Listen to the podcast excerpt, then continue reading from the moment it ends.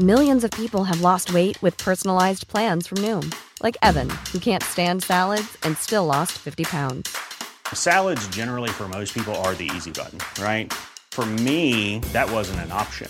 I never really was a salad guy. That's just not who I am. But Noom worked for me. Get your personalized plan today at Noom.com. Real Noom user compensated to provide their story. In 4 weeks, the typical Noom user can expect to lose 1 to 2 pounds per week. Individual results may vary. Hey, it's Ryan Reynolds, and I'm here with Keith, co-star of my upcoming film, If, only in theaters May 17th. Do you want to tell people the big news? All right, I'll do it. Sign up now and you'll get unlimited for $15 a month and 6 months of Paramount Plus Essential Plan on us. Mintmobile.com/switch. Upfront payment of $45 equivalent to $15 per month. Unlimited over 40 gigabytes per month. Face lower speeds. Videos at 480p. Active Mint customers by 531.24 get 6 months of Paramount Plus Essential Plan. Auto renews after 6 months. Offer ends May 31st, 2024. Separate Paramount Plus registration required. Terms and conditions apply if rated PG. I'm Sandra, and I'm just the professional your small business was looking for. But you didn't hire me because you didn't use LinkedIn Jobs. LinkedIn has professionals you can't find anywhere else, including those who aren't actively looking for a new job, but might be open to the perfect role, like me.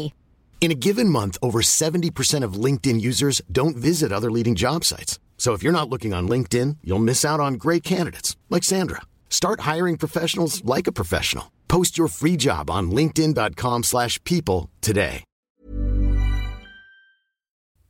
سلام. قبل از اینکه این قسمت رو شروع کنم باید بازم تشکر کنم از همه اون عزیزانی که توی سایت هامی باش ما رو حمایت میکنن. واقعا نمیتونم بگم چقدر این کمک‌های مالی برای ما ارزشمنده و دم همه اونایی که چه مالی چه غیر مالی پادکست ما رو حمایت میکنن خیلی خیلی گرم. بازم میگم هیچ اجباری تو این کمک‌ها نیست، ولی کمک‌های مالی شما ما رو تو بهتر شدن کیفیت پادکستمون کمک میکنه.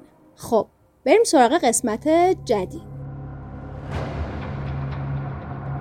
سال 68 کازرون کُنار تخته. پسر بچه 5 ساله‌ای تو حیاط خونه‌شون داره بازی میکنه که زنگ در زده میشه و 2 تا از دوستای باباش میان توی خونه.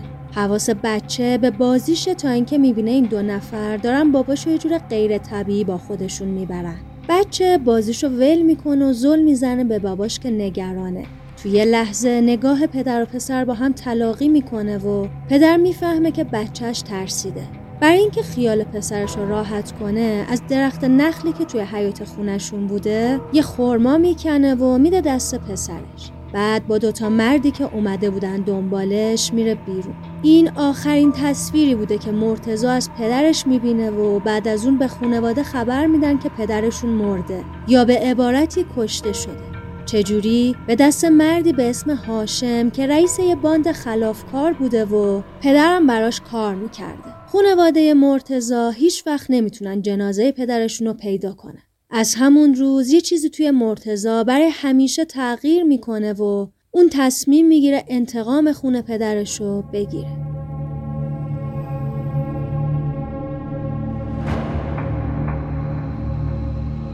کشتن آدم‌ها یه اتفاق وحشتناکه، مخصوصاً اگه به عادت تبدیل بشه و از سر خوشگذرونی‌ها انتقام باشه. آدمکشی زنجیره‌ای یا قتل‌های سریالی به شکلی از قتل‌ها گفته میشه که قاتل 3 نفر یا بیشتر توی بازه زمانی مشخص حدود 1 ماه به قتل میرسونه. ممکنه قاتل جنایتاشو تو زمان و مکان یا موقعیت‌های مشابهی انجام بده. جرمشناسا از زدن برچسب قتل سریالی به جنایت دچار تردید هستن. بعضی انجام 3 قتل با ویژگی‌های مشابه را قتل زنجیره‌ای می‌دونن، اما بعضی دیگه مثل کارشناسای FBI وقوع 5 قتل رو لازمه ورود به پرونده‌های سریالی می‌دونن. فصل اول پادکست ما قصد داره راجع به قتل‌های زنجیره‌ای که توی ایران اتفاق افتاده صحبت کنه. حتما خودتون می‌دونید که موضوع ما هیچ جوره مناسب بچه‌ها نیست و بهتره بدون هدفون جلوی اونها این پادکست رو گوش ندید. در ادامه شما رو به شنیدن 15مین قسمت از فصل اول پادکست نوار زرد که تو دی ماه 1402 منتشر میشه دعوت میکنه. قسمت 15 مرتضی کُنار تخته. چیزی که شنیدین بخشی از یه فیلم سینمایی نبود، بلکه تیکه‌ای از صحبت‌های مرتضی جوکار معروف به کُنار تخته بود که به شدت روایت سینمایی داره و منو یاد فیلم کیل بیل یا فیلمایی از این دست میندازه. تو این داستانم مثل فیلم کیل بیل به کاراکتر اصلی ظلمی میشه و اون بعد از چند سال برمیگرده تا انتقامش از تک تک کسایی که بهش ظلم کردن بگیره تا برسه به کاراکتر اصلی، یعنی بیل یا تو داستان ما هاشم. بریم ببینیم مرتضی چجوری به قاتل پدرش نزدیک میشه و تو این روند تبدیل میشه به یه قاتل زنجیره‌ای.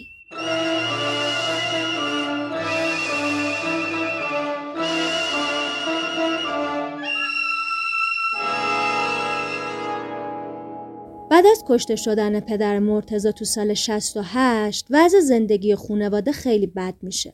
خانواده‌ای که تا قبل از اون تو رفاه کامل زندگی می‌کردن، حالا تبدیل شده بودن به خانواده بی‌بضاعت و کمک در و همسایه هم دردی از اونا دوا نمی‌کرده. این اتفاق باعث میشه بچه‌ها علیرغم میلشون از درس ترک تحصیل کنن و برن دنبال کار. مرتضی که بچه آخر خانواده بوده، بیشتر از 5 تا برادر دیگه‌اش از این فقر و فلاکتی که توش بودن داشته اذیت می‌شده. اون که به خاطر سن کمش بیشتر تو خونه و پیش مادرش بوده، همیشه میشنیده که مامانش میگه قاتل باباتون هاشمه و شماها یه روزی باید انتقام خونه پدرتون رو ازش بگیرید. این حرفا باعث می‌شده مرتضی همیشه از هاشم کینه داشته باشه و با اینکه اون بهشون کمک مالی هم می‌کرده، ولی همیشه ازش متنفر باشه. فردای روزی که پدر مرتضی از خونه میره بیرون، یکی از همون 2 تا مرد که اسمش ماشالله بوده و برای هاشم کار میکرده، با گریه و زاری میاد پیش مادر مرتضی و میگه شوهرش رو به دستور هاشم کشته و الانم عذاب وجدان داره. البته یه جاهایی هم گفته شده که ماشالله برادر هاشم بوده.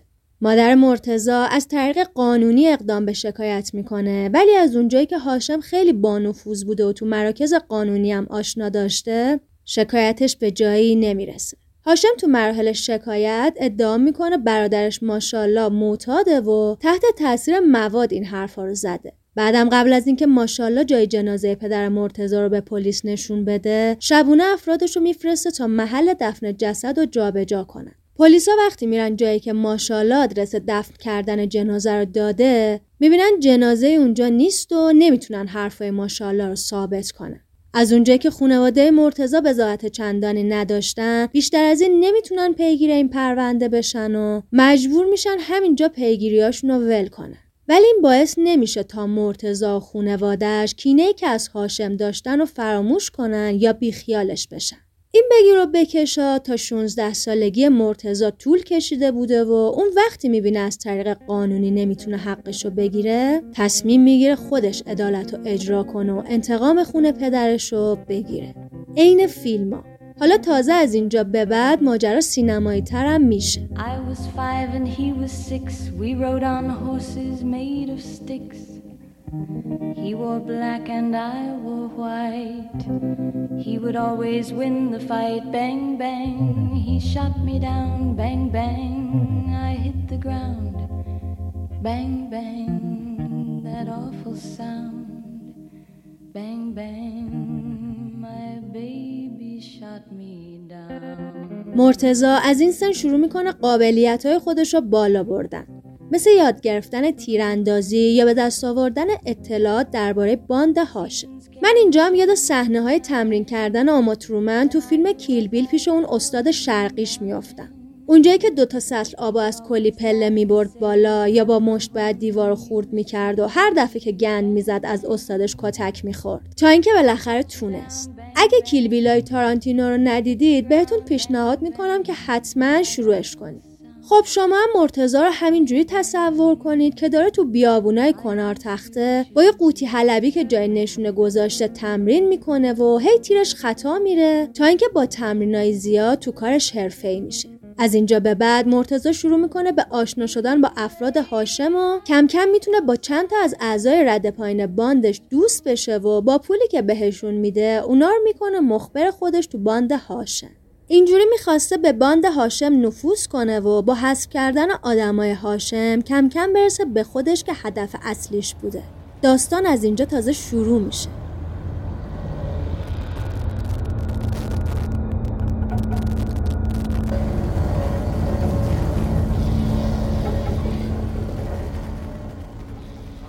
13 تیر سال 85 مرتضی که حالا حسابی خودشو برای هدفش آماده کرده بود، نقشه قتل غلامحسین معروف به ماشالله، کسی که خودش اعتراف کرده بود پدرشو کشته، رو طراحی میکنه. حالا تو سن 23 سالگی مرتضی تونسته بود با همکاری برادرها و دوستاش که یکیشون اسمش یاسر بوده، باند خلاف خودش رو راه بندازه. کار اونا ترانزیت و اسکورت ماشینای حمل مواد، سرقت مسلحانه، درگیری مسلحانه با مامورای انتظامی، تیراندازی و ایجاد رعب و وحشت و قدرت نمایی تو منطقه بوده. ماشالله از خلافکارای خطرناک اون منطقه بوده و تو این سالا جنایت‌های وحشتناکی هم کرده بوده. جوری که اهالی اونجا خیلی ازش میترسیدن و با شنیدن اسمش تن و بدنشون میلرزیده. ولی مرتضی باهوش بوده و میدونسته اگه تو اجرای نقشش کوچکترین اشتباهی بکنه ماشالله بو میبره و اونو میکشه. بر همین 4 شب به صورت نامحسوس ماشالله رو زیر نظر میگیره تا اینکه بالاخره فرصت مناسبی که دنبالش بوده گیرش میاد. اون شب ماشالله تو خونش تنها بوده. نصف شب مرتضی از دیوار خونه بالا میره و میپره تو حیاط. بعد آروم میره بالا سر ماشالله و قبل از اینکه اون بتونه کاری کنه با کلاشینکوفی که داشته میبندتش به رگبار و فرار میکنه. از اونجایی که ماشالله خلافکار کله گنده شده بوده، آدماش خیلی سریع میفهمن که کشتنش کار کی بوده و میافتن دنبال مرتضی. ولی مرتضی حواسش به همه اینا بوده و برای یه مدت میره تو مخفیگاهی که از قبل برای خودش دست و پا کرده بوده و گم و گور میشه. تو این مدت بیکار نمیشینه و نقشه قتل بعدیش رو طراحی میکنه. نفر بعدی حسن، پسر یکی از آدمای باند هاشم بوده. پدر حسن خانواده مرتضی رو بعد از مرگ پدرشون خیلی اذیت کرده بوده و مرتضی حالا میخواسته با کشتن پسرش یه داغ بزرگ رو دل این مرد بذاره. مهر همون سال مرتضی از طریق مخبراش میفهمه که حسن یه روزایی برای سرکشی و وصول طلباش میره به یک گاوداری و معمولاً هم تنها میره. مرتضی میره گاوداری و نقشش رو عملی میکنه. شما یک گاوداری رو تصور کن که صاحبش اومده برای سرکشی، که یهو مرتضی با کلاشینکوفش از لای گاوا میاد بیرون و حسن رو میبنده به رگبار و قبل از اینکه کسی بتونه کاری کنه از اونجا فرار میکنه و برای یه مدت باز گم و گور میشه.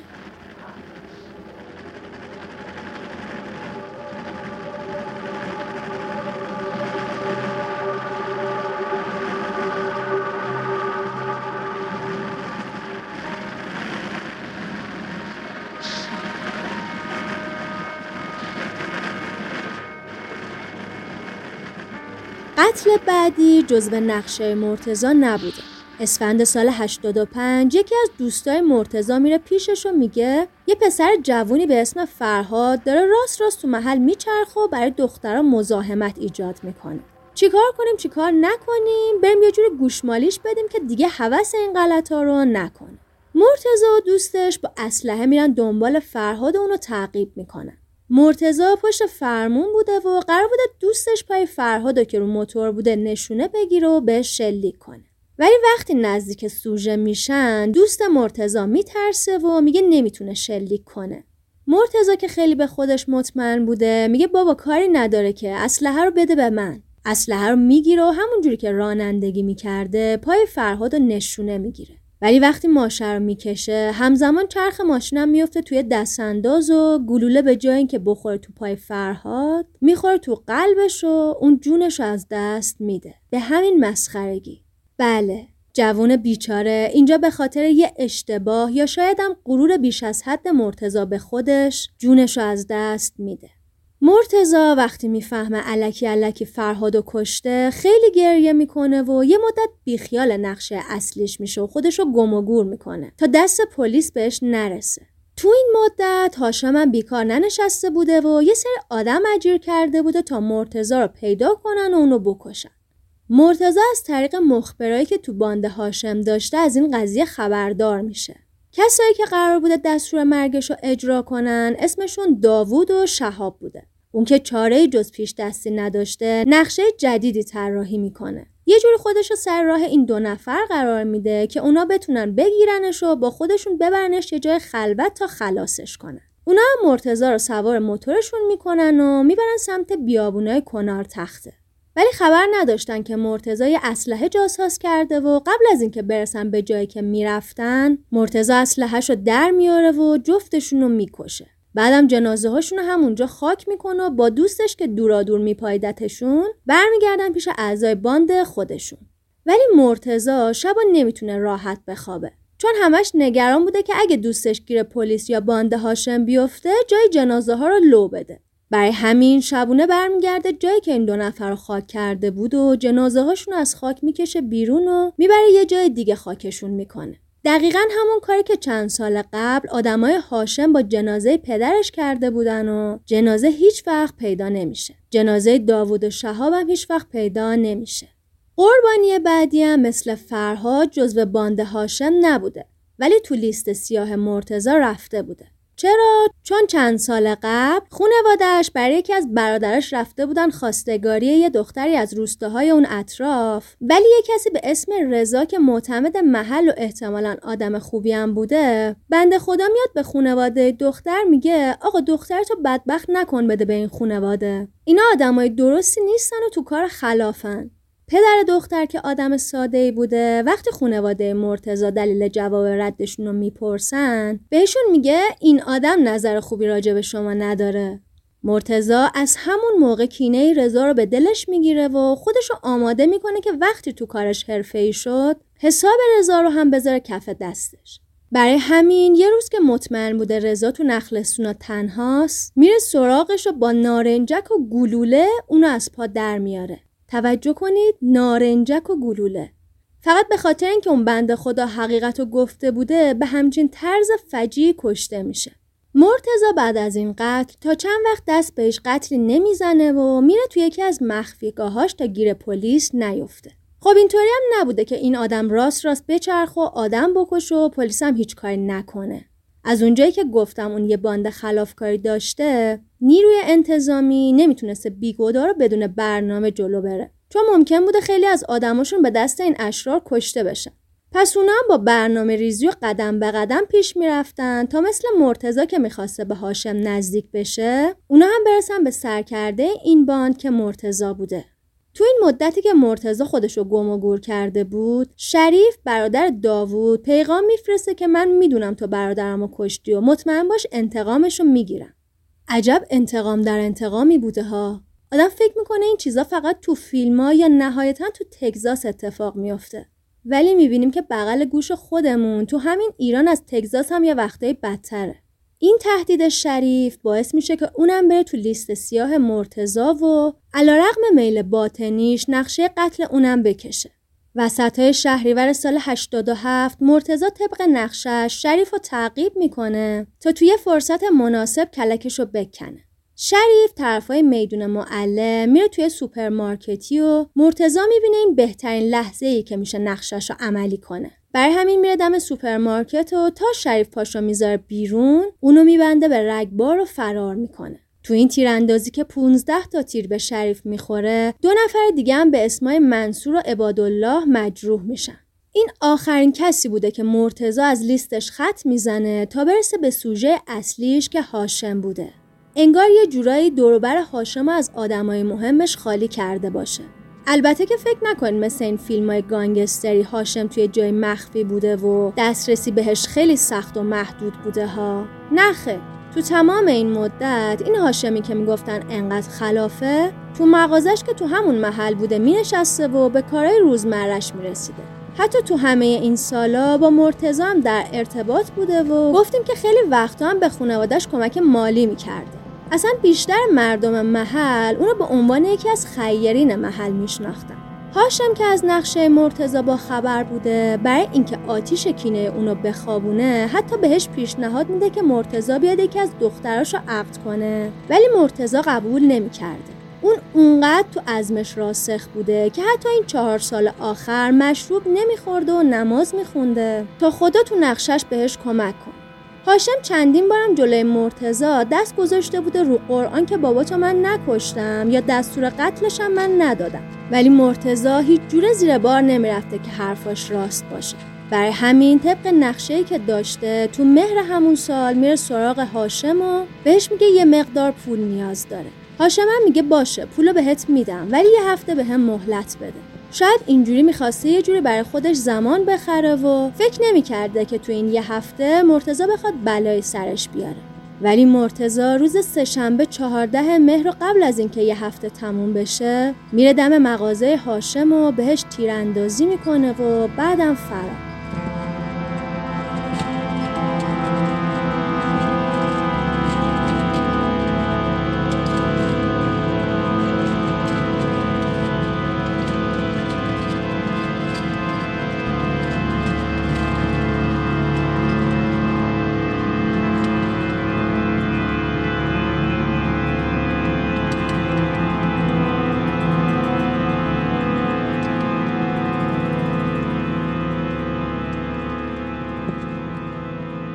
گفتیم که تیم پلیس هم مثل مرتضی با برنامه‌ریزی‌های دقیق تونسته بودن تو باند مرتضی نفوذ کنن و بعد از به دست اومدن شواهد درباره قتل کُنار تخته، رئیس دادگاه خشت و کُنار تخته به سری از مامورای نیروی انتظامی ماموریت میده با انجام تحقیقات ویژه عامل قتل‌ها رو دستگیر کنن و بالاخره از طریق رابطه‌شون میفهمن مخفیگاه این آدم کجاست. سردار مؤیدی فرمانده انتظامی استان فارس میگه این آدم تو حین انتقام گرفتن از مسببا و قاتلای پدرش ناامنیایی رو تو منطقه کُنار تخته به وجود آورده بود، جوری که چند تا سرقت مسلحانه از خونه مردم، طلا فروشی و حتی ترانزیت مواد مخدر هم تو لیست جرماش بوده. اون میگه تو این مدت دستگاه امنیتی کارشون رو انجام میدادن و فهمیدن که برادرای این آدم که از استان فارس به جاهای دیگه مثل بوشهر مهاجرت کرده بودن یه جوری خودشون رو میرسوندن کُنار تخته و امنیت منطقه رو به هم میریختن.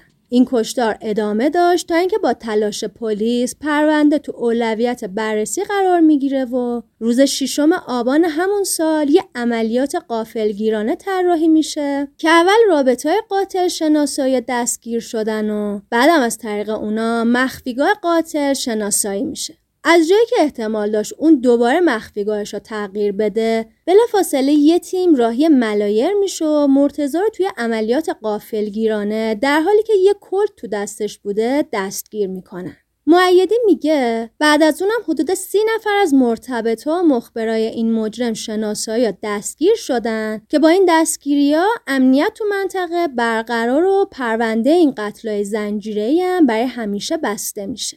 بعد از گرفتن مرتضی، بازپرس حمیده کشتکار میگه تو جریان تحقیقات با کشف دلایل کافی و انجام اقدامات اطلاعاتی و قضایی، مرتضی تو 8 تا قتل خودش رو عامل اصلی معرفی کرده. این در حالیه که متهم اعتراف کرده 3 تا از قتل‌ها رو خودش تنهایی و بدون دست داشتن برادرها یا دوستاش انجام داده. مامورا یکی از برادراشو به اسم نریمان معروف به ایوبم به جرم همدستی باهاش بازداشت میکنن. سرهنگ محمدی رئیس پلیس آگاهی استان فارس درباره آخرین تحقیقات کارآگاهی پلیس آگاهی به خبرنگارا میگه مرتضی تو بازجویی‌ها تا الان به 8 تا قتل اعتراف کرده. با این وجود تحقیقات ویژه جنایی برای کشف جنایت‌های احتمالی دیگرش همچنان ادامه داره. اون غیر از قتل‌ها به 2 تا سرقت مسلحانه هم اعتراف کرده.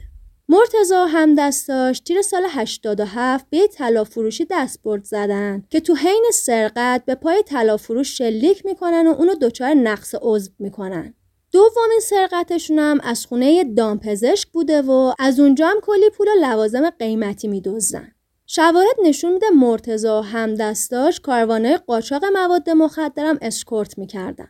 سرهنگ محمدی میگه تحقیقات مقدماتی از مرتضی تموم شده و اون به زودی صحنه‌های قتلاشو بازسازی میکنه. قراره تو بازسازی صحنه‌ها محل دفن اجساد شهاب و داوود رو هم نشون بده. چون مرتضی تو بازجویی‌ها به قتل و دفن اجساد اونا اعتراف کرده، اما هنوز محل دقیق دفن اجساد رو به ما نگفته. ساعت 8 صبح یکشنبه 17 آبان سال 87 بازسازی صحنه قتل 6مین قربانی مرتضی یعنی شاه رضا اکبری تو منطقه‌ای به اسم بنی سفید یا بنی سفید، من نمیدونم تلفظشو دارم درست میگم یا نه، تو فاصله چند کیلومتری کُنار تخته شروع میشه. بعد از اون مرتضی و برادرش ایوب 2 تا متهم اصلی پرونده با کارگاه‌های جنایی و مقامات قضایی کازرون میرن سمت کوههای چالکفتری تا جنازه شهاب و داوود و بعد از 2 سال پیدا کنن. اما مامورا فقط میتونن چند تا تیکه استخون و اطراف پیدا کنن که معلومم نمیشه اینا مال این دوتا جوان بوده یا نه. بعد از این میرن برای بازسازی سومین صحنه جنایت. سومین صحنه مال قتل اول یعنی ماشالله بود و بعد از اونم مرتضی صحنه قتل هاشم رو بازسازی میکنه. بعد از بازسازی صحنه جنایت که جلوی مغازه هاشم بود، مرتضی رو میبرن تا صحنه‌های قتل محمد شریف و حسن هم بازسازی کنه. چهارشنبه بعد از ظهر مرتضی صحنه سرقت از طلاف فروشی رو بازسازی میکنه و بعد از اینا مامورای پلیس و مقامات قضایی ساعت 5 بعد از ظهر کارشون رو تموم میکنن. بازسازی صحنه جنایت‌ها جلوی حمیده کشتکار رئیس دادگاه کُنار تخته، ایزدیخواه دادستان کازرون، سرهنگ سروقت فرمانده پلیس آگاهی کازرون، سرهنگ شفیع رئیس اداره اطلاعات کازرون و چند نفر از مقامات اداری و قضایی کازرون انجام میشه. بازپرس پرونده درباره سرقت از طلاف فروشی میگه طبق گفته متهم اون سرقت از طلاف فروشی رو با 3 از دوستاش انجام داده، اما به طور کلی در رابطه با نحوه دخالت هر کدوم از این 9 نفر که متهمای این پرونده هستن باید تحقیقات بیشتری صورت بگیره. اون میگه صبح چهارشنبه 20 آبان به خاطر گرفتن اظهارا و شکایت اولیاء دم یه جلسه میذاریم تا اظهار خانواده شاکیا رو هم بگیریم. کارآگاه‌ها بعد از تکمیل کردن پرونده این آدم تاریخ دادگاهش رو مشخص میکنن و میفرستنش برای محاکمه. A lot can happen in 3 years, like a chatbot may be your new best friend. But what won't change? Needing health insurance. United Healthcare Tri-Term Medical Plans, underwritten by Golden Rule Insurance Company, offer flexible, budget-friendly coverage that lasts nearly 3 years in some states. Learn more at UH1.com. How would you like to look 5 years younger? In a clinical study, people that had volume added with Juvederm Voluma XC in the cheeks perceived themselves as looking 5 years younger at 6 months after treatment. Look younger, feel like you. Add volume for lift and contour in the cheeks with Juvederm Voluma XC. Reverse signs of aging by adding volume to smooth laugh lines with Juvederm Volure XC. For important safety information and to find a licensed specialist, visit Juvederm.com. That's Juvederm.com. Not for people with severe allergic reactions, allergies to lidocaine, or the proteins used in Juvederm. Common side effects include injection site redness, swelling, pain, tenderness, firmness, lumps, bumps, bruising, discoloration, or itching. There's a risk of unintentional injection into a blood vessel, which can cause vision abnormalities, blindness, stroke, temporary scabs, or scarring. Talk to a licensed specialist to find out if it's right for you. اما بعد نیست قبل از این که بریم ببینیم جریان محاکمه این آدم چجوری بوده، یکم هم از حال و هوای مملکت تو اون سالا با خبر بشیم. 27 شهریور سال 85 انوشه انصاری، اولین فضانورد زن ایرانی، به مقصد ایستگاه فضایی بین‌المللی پرواز میکنه. 9 دی سال 85 صدام حسین رئیس جمهور سابق عراق که به اتهام جنایت علیه بشریت مجرم شناخته شده بود، جلوی چشم خیلی از مردم اعدام میشه. 4 فروردین سال 86 قطعنامه شورای امنیت سازمان ملل علیه جمهوری اسلامی تصویب میشه. این قطعنامه شامل ممنوعیت صادرات هر جور تسلیحات نظامی به ایران و مسدود کردن دارایی‌های 28 تا مؤسسه و نهادی بود که بانیای قطعنامه مدعی بودن با برنامه هسته‌ای ایران در ارتباطه. این تحریم‌ها اوضاع معیشتی مردم ایران رو روز به روز بدتر کرد، در حدی که تیر سال 86 بنزین سهمیه بندی میشه و برای همه ماشینا کارت هوشمند سوخت صادر میشه و همه جای های سوخت مجهز به دستگاه کارتخوان میشن. سریالایی که سال 85 از تلویزیون پخش شدن، وفای محمدحسین لطیفی با بازی هانیه توسلی و پوریا پورسرخ، صاحب دلان از همون کارگردان با بازی باران کوسری و پوریا پورسرخ، باغ مظفر مدیری که کلی مخاطب داشت و زیر تیغ محمد رضا هنرمند کم داستان عجیبی داشت، هم بازیگراش خیلی فوق‌العاده و تاثیرگذار بود. اما مهمترین سریالی که سال 85 از تلویزیون پخش میشه سریال نرگس بود که بازیگرای زیادی داشت و داستانش هم برای اون زمان یکم غیر متعارف بود. این سریال به جز داستانش که خیلی برای مردم جدید بود، حاشیه‌های زیادی هم داشت. یکی از این حاشیه‌ها که خیلی مهم و تلخ بود، خبر تصادف، کما و مرگ پوپک گلدره تو 27 فروردین سال 85 بود. پوپک تقریباً بعد از 7 ماه که تو کما بود، در نهایت فوت میکنه و حاشیه این سریال بیشتر هم میشه. قسمت 36م سریال آخرین سکانس‌های بازی پوپک گلدره پخش میشه و بعد از اون ستاره اسکندری بازیگر جایگزینش میشه. اون قبل از شروع بازیش میره سی‌سی‌او از پوپک اجازه بازی میگیره.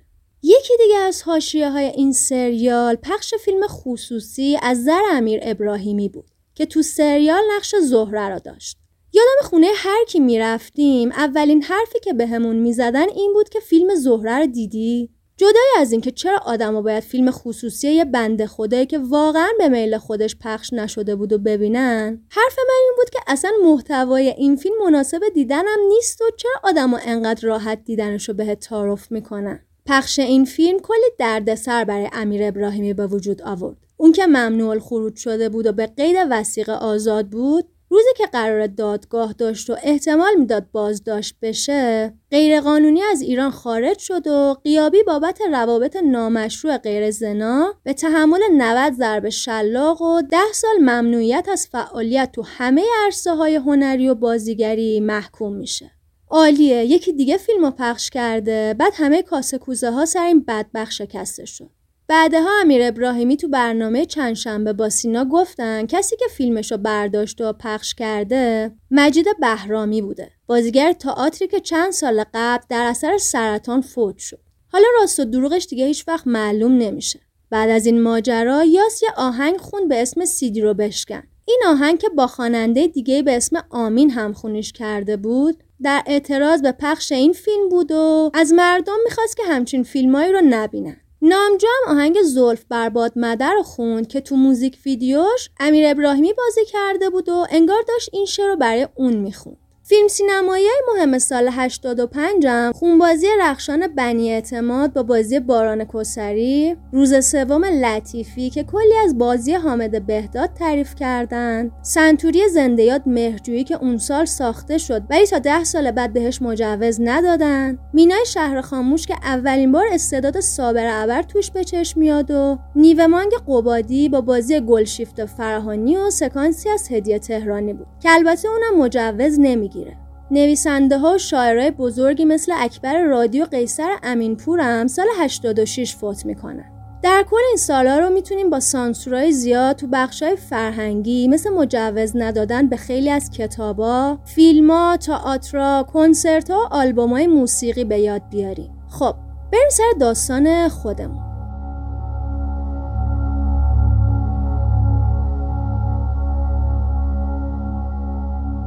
بعد از اعتراف‌های مرتضی، محاکمش تو شعبه 5 دادگاه کیفری استان فارس به ریاست قاضی عرفانی زاده و 4 قاضی مستشار شروع میشه. از جزئیات دادگاه اطلاعات زیادی تو دست نیست، فقط یه سری کلیات میفهمیم.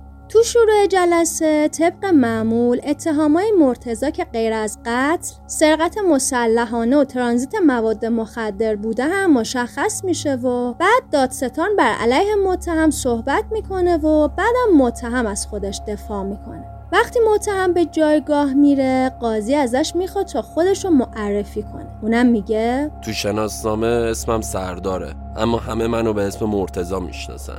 25 سالمه و مجردم. قاضی عرفانی زاده میپرسه سواد داری؟ مرتضی میگه بله، تا اول دبیرستان درس خوندم.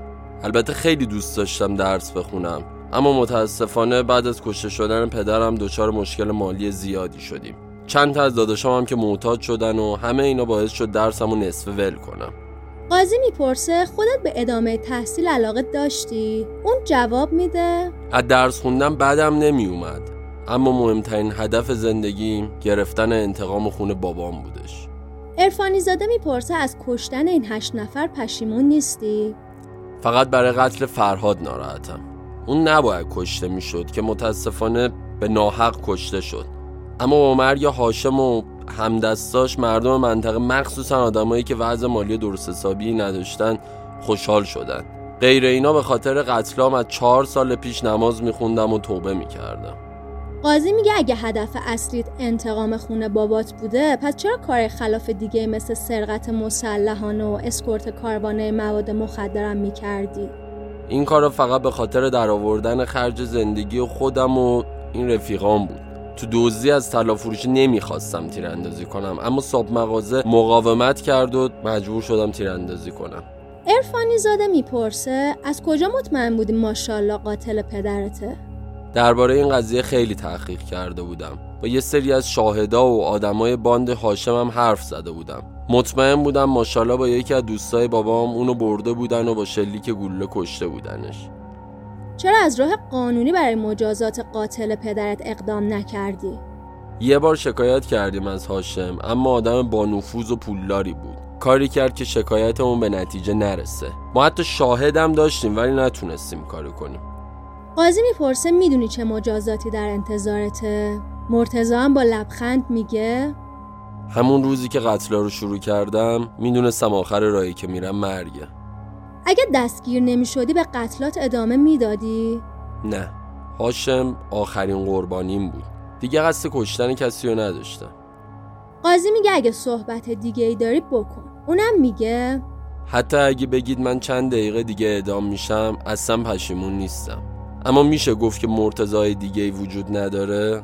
مطمئن باشید یه روزی این فسادای توی جامعه مرتضای زیادی رو مثل من به وجود میاره.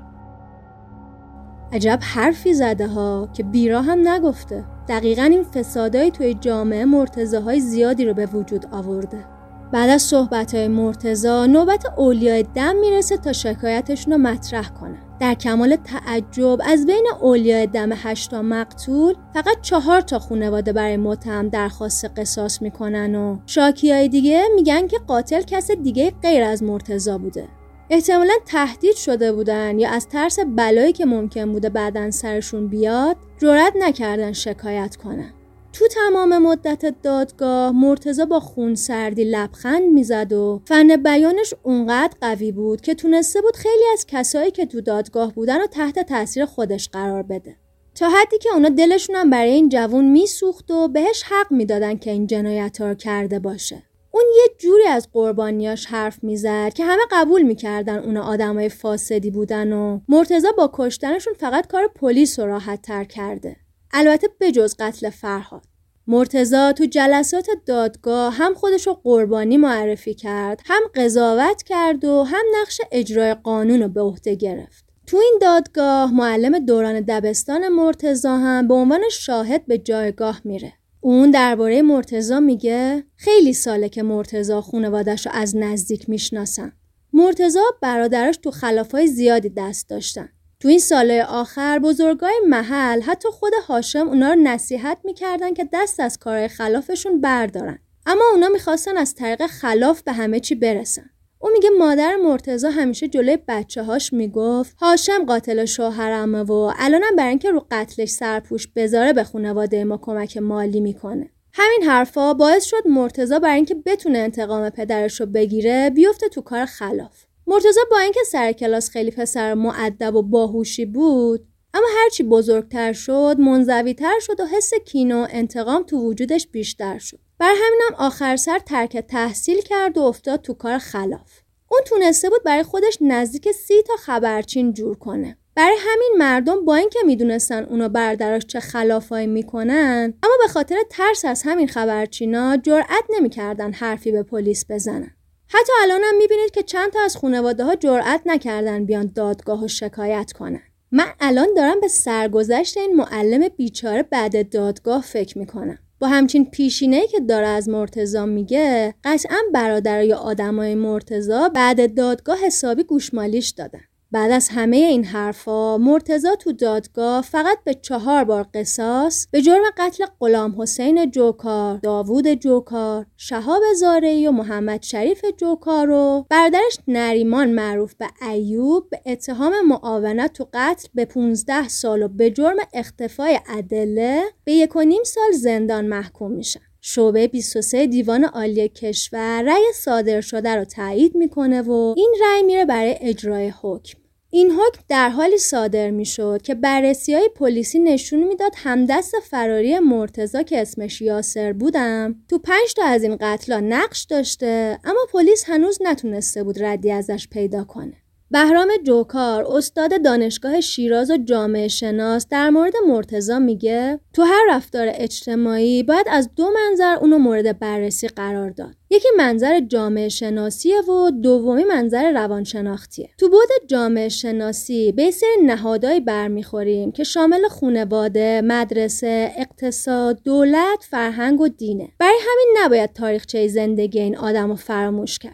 امروزه گفته میشه که باید احساس گناه تو کودک ایجاد بشه تا وجدانش رشد کنه. احساس گناه هم یعنی این که اگه یه نفر کاری رو مطابق معیارهای جامعه انجام نده، با عذاب وجدان روبرو بشه. مرتضی تو جامعه‌ای زندگی کرده که معیاراش ادعا میکنه که اون تو انتقام گرفتن از قاتلای پدرش گناهی مرتکب نشده. اینجوری که خونه پدرش بر اساس معیارایی که تو جامعه‌ای که زندگی می‌کرده باید با خون قاتل پاک می‌شده و بر اساس حرفای خودشم وقتی آروم گرفته که نقشه قتل قاتلین پدرش رو اجرایی کرده. جوکار میگه مرتضی آدم باهوشیه، جوری که تو نقشه‌هاش یه وقتایی از پلیس هم جلوتر میرفته. مرتضی محصولی از لایه‌های درونی اجتماعه که الان داریم می‌بینیمش. باید نهادهای موجود برای مرتضی 5 ساله که با خاطره قتل پدرش تو زمان بچگیش سر می‌کرده چیکار کردن. مثلا آیا نهادی مثل مدرسه اومد مرتضی رو شناسایی کنه و مشکلاتش رو بررسی کنه؟ قطعاً نه.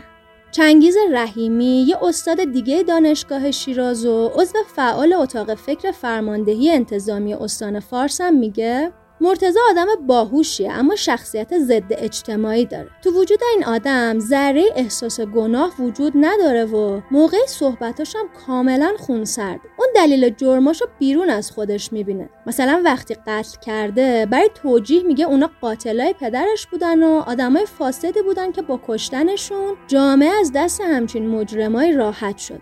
تو بحث ترانزیت مواد مخدر و سرقت مسلحانه میگه دوستای ناباب باعث این کارا شدن. یه جورایی خودشو آری از اشکال تصور میکنه. رحیمی میگه مرتضی خودشو قاضی اجرای حکم میدونه و حتی برای خودش این حقو قائل شده که مأمور تحقیق باشه و یه سری خبرچینم داشته. اون یه بیمار روانیه که سرحال وایساده، اما نوع بیماریش جوری نیست که بتونه از جرمش فرار کنه. به نظر منم اون با داشتن مادری که از بچگی زیر گوشش میخونده پدرت کشته شده و شماها باید انتقامش رو بگیرید، ناخودآگاه به سمت انتقام گرفتن رفته. حتی فکر میکنم با گرفتن انتقام میخواسته مردانگیش هم به مادرش ثابت کنه.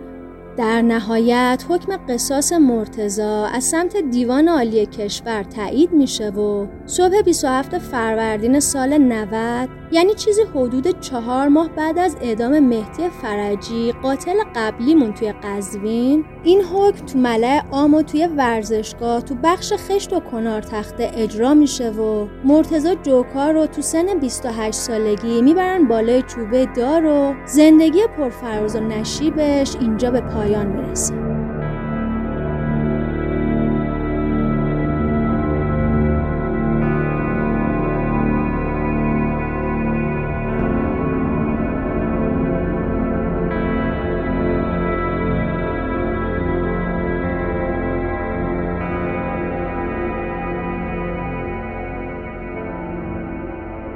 بشنویم از سرگذشت همدست مرتضی، یعنی یاسر. وقتی مرتضی رو تو ملأ عام دار زدن، مامورا با زیر نظر گرفتن کسایی که برای تماشای مراسم اعدام اومده بودن اونجا، یه سرنخایی از یاسر پیدا میکنه.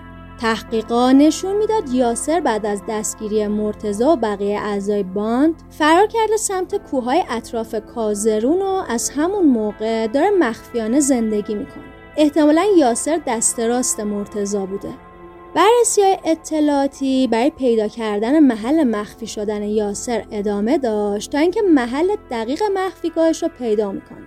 غروب یکشنبه عملیات دستگیری یاسر استارت می‌خوره. مامورا با پای پیاده میرن به کوه و خودشونو میرسونن به مخفیگاه یاسر و اونجا رو به صورت نامحسوس زیر نظر میگیرن. از اونجایی که احتمال میدادن اون مسلح باشه و تیراندازی کنه، اونا منتظر یه فرصت مناسب میشینن و بعد از چند ساعت زیر نظر گرفتن مخفیگاه یاسر، بالاخره توی عملیات ضربتی اونو چند تا از همدستاشو قبل از اینکه بتونن کاری کنن دستگیر میکنن.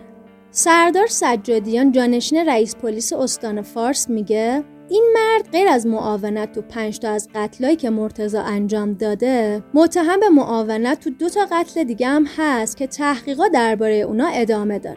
یاسر به جز معاونت تو 7 تا قتل عمد، اتهامای دیگه مثل سرقت مسلحانه، درگیری با مامورای پلیس، همدستی با قاتلا و اشرار مسلح و حمل و نگهداری سلاح و مهمات هم داره. اون متهم تو سال 88 بعد از دزدیدن ماشین شرکت نفت تو استان فارس میره دم یه درمانگاهی که در حال ساخت بوده و بی هدف تیراندازی میکنه تا اینجوری باعث جو ترس و ناامنی بین مردم بشه. غیر این اتهاما احتمال میره یاسر تو تیراندازی به سمت ماشین مدیر کل آبفایی روستایی تو استان فارس هم نقش داشته باشه که هنوز تحقیقات از این تبهکار از سمت پلیس ادامه داره. ایوب برادر مرتضی هم چند سال بعد اعدام میشه چون ثابت میشه که توی قتل دست داشته. اینجوری داستان تلخ این خانواده تموم میشه.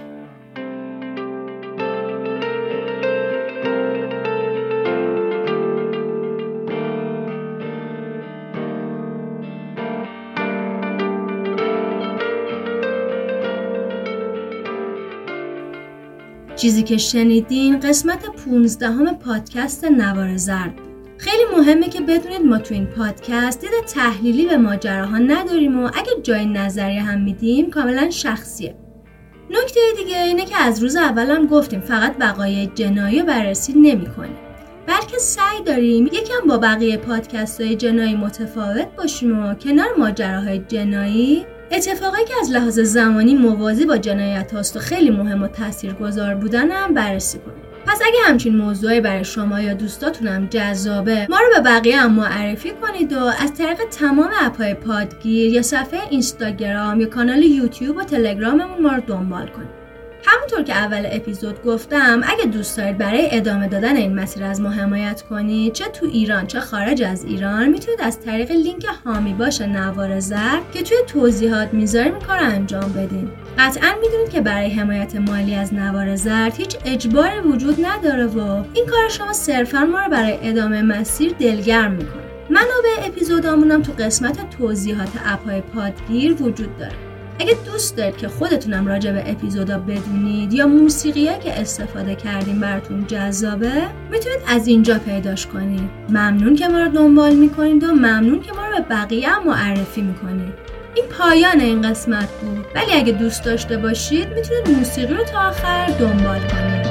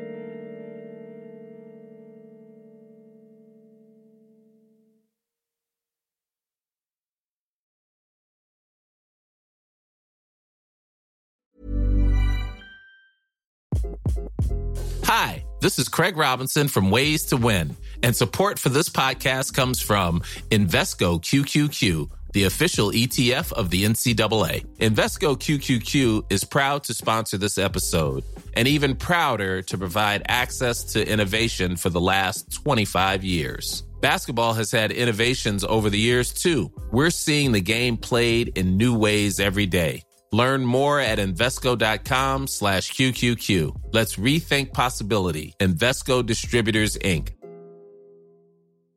Hey, it's Danny Pellegrino from Everything Iconic. Ready to upgrade your style game without blowing your budget? Check out Quince. They've got all the good stuff, shirts and polos, activewear, and fine leather goods, all at 50 to 80% less than other high-end brands. And the best part? They're all about safe, ethical, and responsible manufacturing. Get that luxury vibe without the luxury price tag. Hit up quince.com/upgrade for free shipping and 365-day returns on your next order. That's quince.com/upgrade. Even when we're on a budget, we still deserve nice things.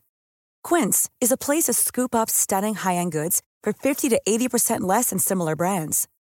They have buttery soft cashmere sweaters starting at $50, luxurious Italian leather bags, and so much more. Plus, Quince only works with factories that use safe, ethical, and responsible manufacturing.